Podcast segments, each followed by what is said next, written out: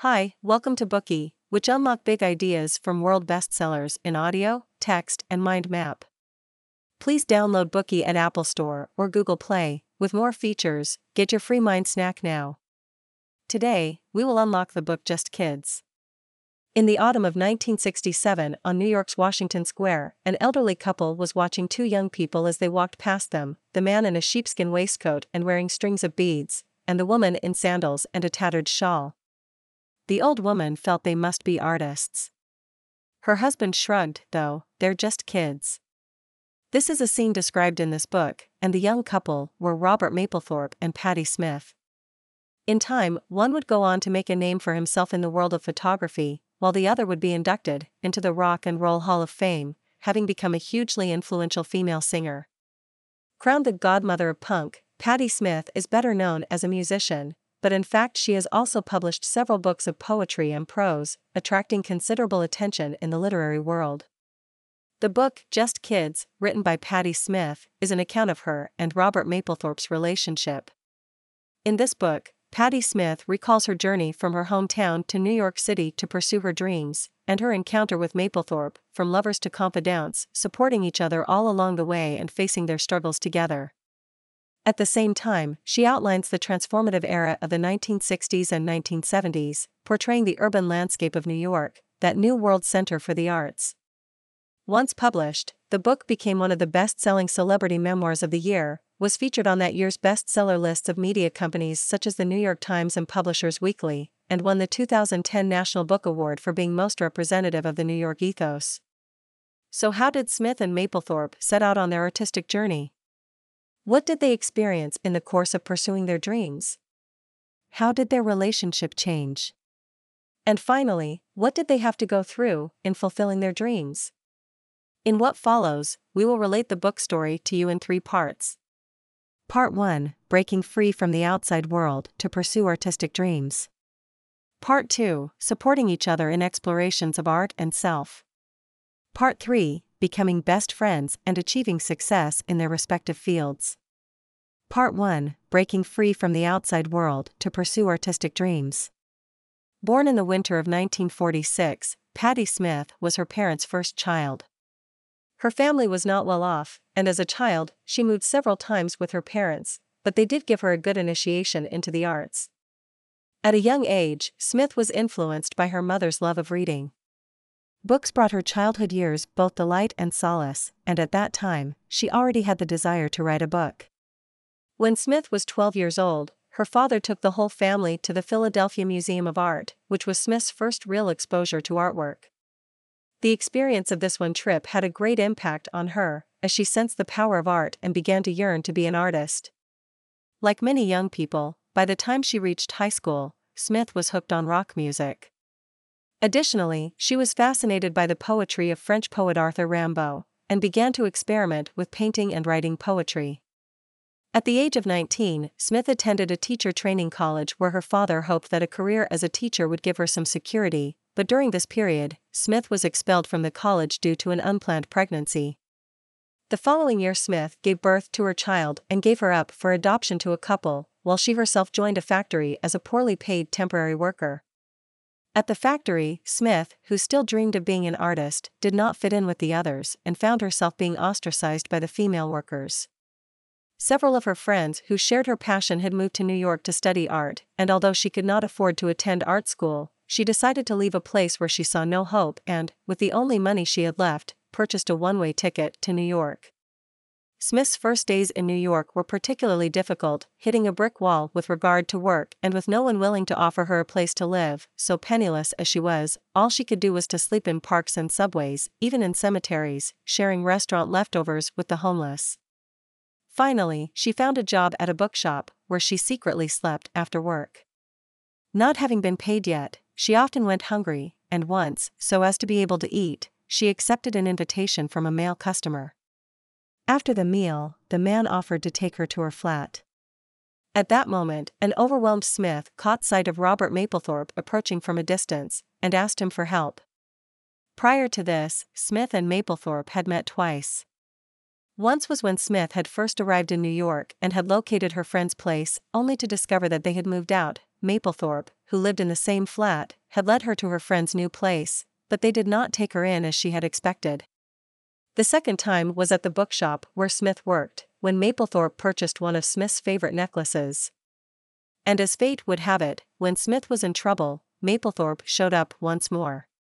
Faced with Smith's request for help, he readily responded, extracting her from the awkward date by masquerading as her boyfriend. This unexpected event transformed their relationship. Smith spent the rest of the day with Mapplethorpe as they told each other their stories and confided in each other. Robert Mapplethorpe was born the same year as Smith and was the third of six children in his family. Unlike Smith, Mapplethorpe's middle class family provided him with a secure and carefree childhood. His parents were strict Catholics, and there was little emotional or artistic exchange in their home.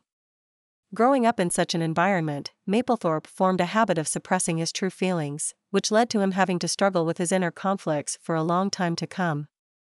From an early age, Mapplethorpe showed a unique talent for color and painting, and also excelled in creating handmade ornaments, but his parents' expectations of him did not entail him being successful in painting.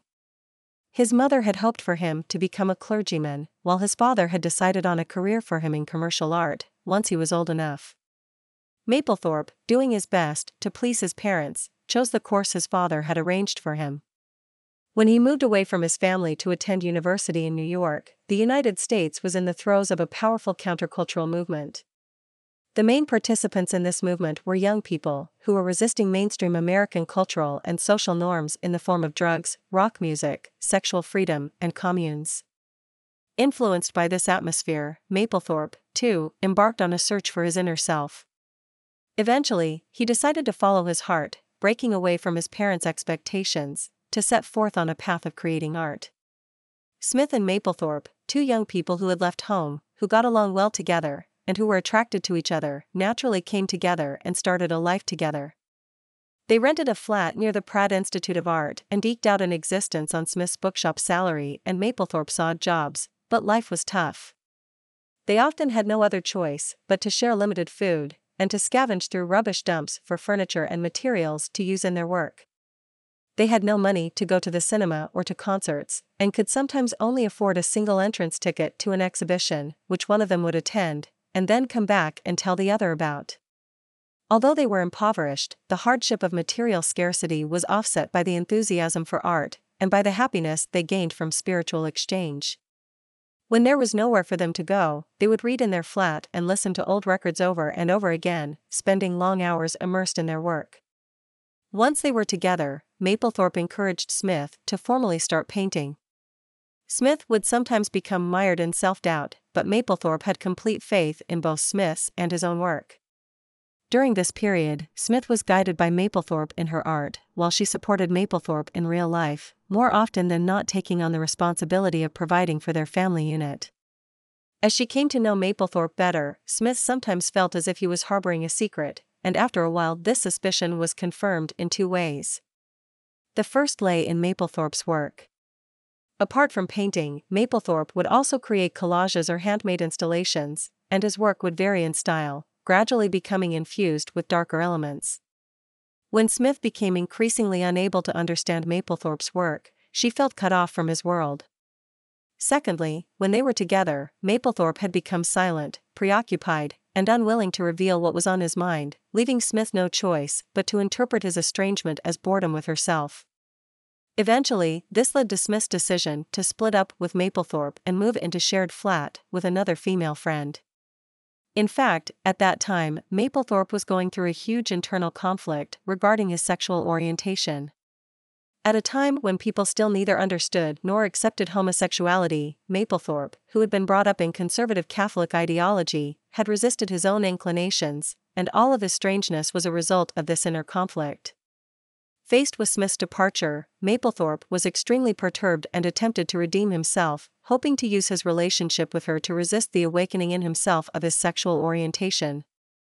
But Smith, who could make neither head nor tail of this, did not reach out to him.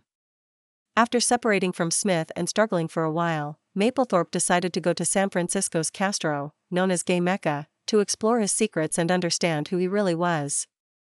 Before leaving, he delivered a letter to Smith, in which he told her all his troubles. Reading Mapplethorpe's letter full of anxiety and distorted handwriting, Smith began to understand his inner struggle and pain, and blamed herself for not observing his mental state in time to offer sympathy and understanding. Throughout his time in San Francisco, Mapplethorpe shared his situation in letters he wrote to Smith, and in which he confessed to her all his feelings. Homosexuality was a foreign concept to Smith, and she felt overwhelmed by Mapplethorpe's confession. This frank and open communication was a huge challenge for both of them, and Mapplethorpe needed to explore himself, while Smith needed to explore this uncharted waters. The trip to San Francisco allowed Mapplethorpe to experience a sexual awakening, and he began to follow his heart, freeing himself of the repression of his sexual orientation and embracing his natural instincts. Upon his return to New York, he got together with a boy named Terry, but he remained close to Smith, often taking Terry along with him to see her. Smith struggled to adapt to this new relationship, while at the same time her relationships with other members of the opposite sex developed less than smoothly. The loneliness brought on by this situation led her to conceive of the idea of leaving New York and traveling to Paris. Today we are just sharing limited content. To unlock more key insights of world class bestseller, please download our app. Just search for Bookey at Apple Store or Google Play. Get your free mind snack now. Dir hat dieser Podcast gefallen? Dann klicke jetzt auf Abonnieren und empfehle ihn weiter. Bleib immer auf dem Laufenden und folge uns bei Twitter, Instagram und Facebook. Mehr Podcasts findest du auf meinpodcast.de.